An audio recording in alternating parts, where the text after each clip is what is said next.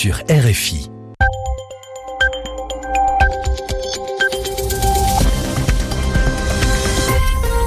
« 21h ici à Paris, 20h en temps universel.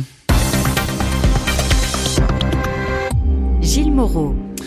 Bonsoir à toutes et tous. Avec moi, Sylvie Berruet pour présenter votre journal en français facile. Sylvie qui arrive à l'instant. Bonsoir Sylvie. Bonsoir Gilles, bonsoir à tous. Dans l'actualité, Donald Trump assouplit sa position après la fusillade meurtrière dans un lycée de Floride. Le président soutient un projet de loi visant à renforcer le contrôle des ventes d'armes à feu aux États-Unis. En Iran, toujours aucune trace de l'avion qui a disparu dimanche en montagne avec 66 personnes à bord. Les recherches reprendront demain matin. En France, les syndicats de cheminots ont été reçus au ministère des Transports. Ils dénoncent le projet de réforme de la SNCF. Toutes nos craintes sont confirmées selon la CGT cheminots. Et Simone Veil fera son entrée au Panthéon le 1er juillet prochain, un an après sa mort. Elle deviendra la cinquième femme à reposer au Panthéon. Le journal. Un journal. En français facile. En français facile.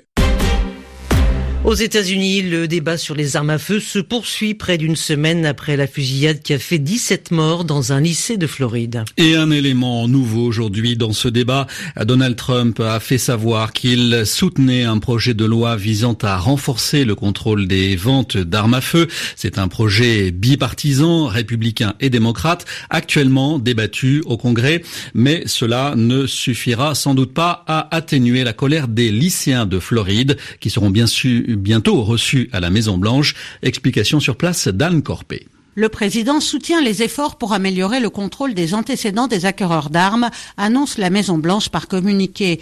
Mais Donald Trump, qui ne s'est pas exprimé personnellement sur la question, ne s'engagerait que sur un point mineur, améliorer la transmission des données entre les autorités fédérales et le fichier que doivent consulter les vendeurs d'armes avant toute transaction. Ce qu'exigent les lycéens de Floride qui seront reçus mercredi à la Maison-Blanche va plus loin. Ils demandent notamment l'interdiction des fusils semi-automatiques. 5 millions de ces armes sont actuellement en circulation aux États-Unis et dans la majorité des États, il suffit d'avoir 18 ans et un casier judiciaire vierge pour en acheter une. C'était le cas du tueur du lycée de Parkland. Il dénonce également le poids de la NRA, le principal lobby des armes à feu sur le monde politique, et balaye avec efficacité l'argumentaire de cette association. La parole de ces jeunes semble trouver un écho. Des lycéens de Washington sont allés s'allonger devant la Maison Blanche pour protester contre l'inaction des politiques et une manifestation nationale est prévue le 24 mars prochain dans la capitale fédérale. Anne Corpet, Washington, RFI. En Iran, toujours aucune trace de l'avion de ligne qui a disparu dans une zone montagneuse avec 66 personnes à bord. Les recherches n'ont rien donné aujourd'hui. Elles reprendront demain matin. Les autorités estiment que l'avion s'est écrasé et que personne n'a survécu. C'est un ATR, un avion bimoteur à hélice de fabrication européenne, parti de Téhéran dimanche matin.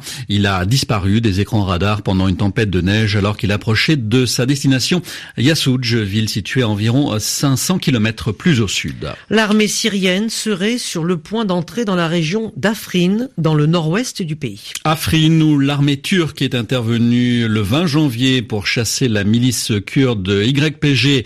Pour le moment, aucun déploiement, aucun mouvement n'a été observé sur le terrain, mais l'agence Sana, l'agence officielle syrienne, affirme que l'armée arrivera dans les prochaines heures.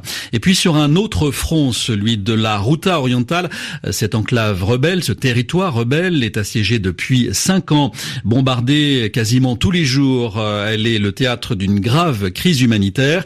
Sami Boukhelifa a recueilli le témoignage sur place d'Azem Al-Shami, militante de l'opposition syrienne. C'est une campagne d'extermination qui est menée contre la Routa orientale. Les forces gouvernementales et leurs alliés nous assiègent et nous bombardent. Plus de 400 000 civils sont assiégés ici et manquent terriblement de denrées alimentaires et de médicaments. Il faut mettre fin à ce siège. Tous les jours, il y a des bombardements aléatoires. L'aviation russe mène des raids contre des régions où s'entassent des milliers de civils. La population est ciblée par des tirs d'artillerie lourde et des tirs de missiles et toutes sortes d'armes interdites.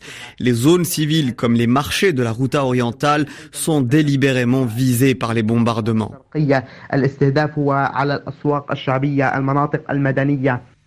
En Israël, euh, Israël et l'Égypte ont conclu un important contrat dans le secteur du gaz. Contrat historique selon le Premier ministre israélien Benjamin Netanyahou. Il s'élève à 12 milliards d'euros.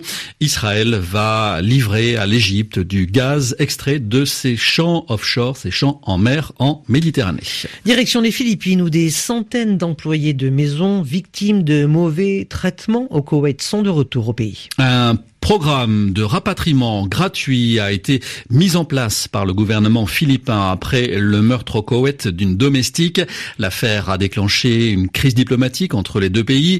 Euh, Manille a décidé d'interdire à ses ressortissants de signer de nouveaux contrats de domestiques dans l'Émirat. Les précisions de Yelena Tomic. Le meurtre de Johanna Demafelis, dont le corps a été retrouvé début février dans un congélateur au Koweït, a créé un électrochoc aux Philippines. Son décès a jeté une crue sur le sort de nombreuses domestiques qui se retrouvent à la merci de leur employeur, parfois victimes de mauvais traitements, séquestrés, exploités ou affamés. L'affaire a fait grand bruit dans l'archipel où le président Duterte a interdit à ses compatriotes de travailler dans l'émirat.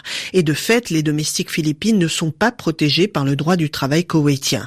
Le ministère des Affaires étrangères philippin estime qu'entre 3 et 5% des Philippins travaillant au Koweït sont victimes d'abus, ce qui signifie que plusieurs milliers de personnes seraient concernées. Au total, plus de 250 000 Philippins travaillent dans l'émirat, en majorité des domestiques. Depuis que Manille a mis en place le programme de rapatriement, plus de 1700 personnes, en majorité des employés de maison, ont choisi de rentrer. Un grand nombre d'entre elles ont raconté les sévices infligés par leurs employeurs, mais poussées par la pauvreté et la nécessité de subvenir aux besoins de leur famille, la plupart ont déclaré vouloir retenter leur chance à l'étranger. Le journal en français facile. Le gouvernement français a lancé le chantier très sensible de la réforme de la SNCF. Oui, quelques jours après la remise du rapport Spinetta, euh, les consultations ont commencé aujourd'hui avec la direction de l'entreprise et avec les syndicats. Des syndicats qui ont prévenu qu'une remise en cause du statut de cheminot serait un casus belli, un cas de guerre. Le ministre des Comptes publics, Gérald Darmanin, déclare lui que la suppression de ce statut n'est pas un tabou. Emmanuel Macron avait annoncé que Simone Veil entrerait au Panthéon. On connaît la date de la cérémonie. Ce sera le 1er juillet prochain. Oui, c'est-à-dire un an après la disparition de Simone Veil, rescapée de la Shoah, décédée à l'âge de 89 ans. Elle reposera aux côtés de son époux Antoine Veil. Simone Veil, grande figure européenne et de la cause des femmes. Elle sera la cinquième femme à reposer au Panthéon contre 76 hommes. Et toujours en France, du nouveau dans le domaine de l'intégration des étrangers. Le gouvernement reprendra l'essentiel des propositions contenues dans le, le, rapport remis par le député Aurélien Taché. Le Premier ministre Édouard Philippe l'a dit aujourd'hui lors d'un déplacement à Lyon. Il réunira prochainement un comité interministériel pour étudier les suites à donner à ce rapport à Rambeng. Changer le regard sur ceux qui arrivent, voilà l'objectif d'Aurélien Taché, auteur du rapport sur l'intégration des immigrés.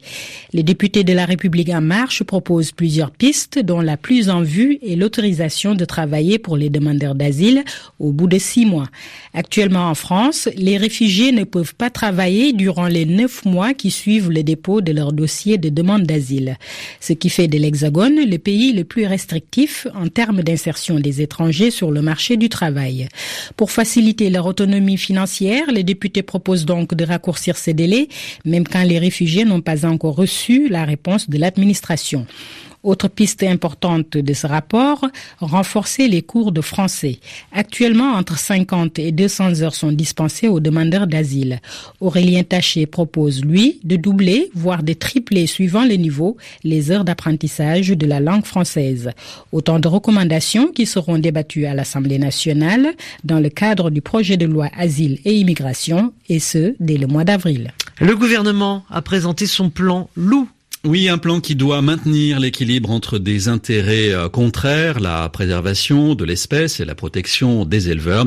Malgré l'opposition des éleveurs, ce plan vise à permettre l'augmentation de la population de loups en France à environ 500 d'ici à 2023. Mais personne n'est content, tout le monde se chamaille. Hein. Sylvie, l'homme est décidément un loup pour l'homme. C'est une citation latine. Voilà, c'est la fin du journal en français facile. Bonsoir à tous. Bonsoir Sylvie. Bonsoir à tous.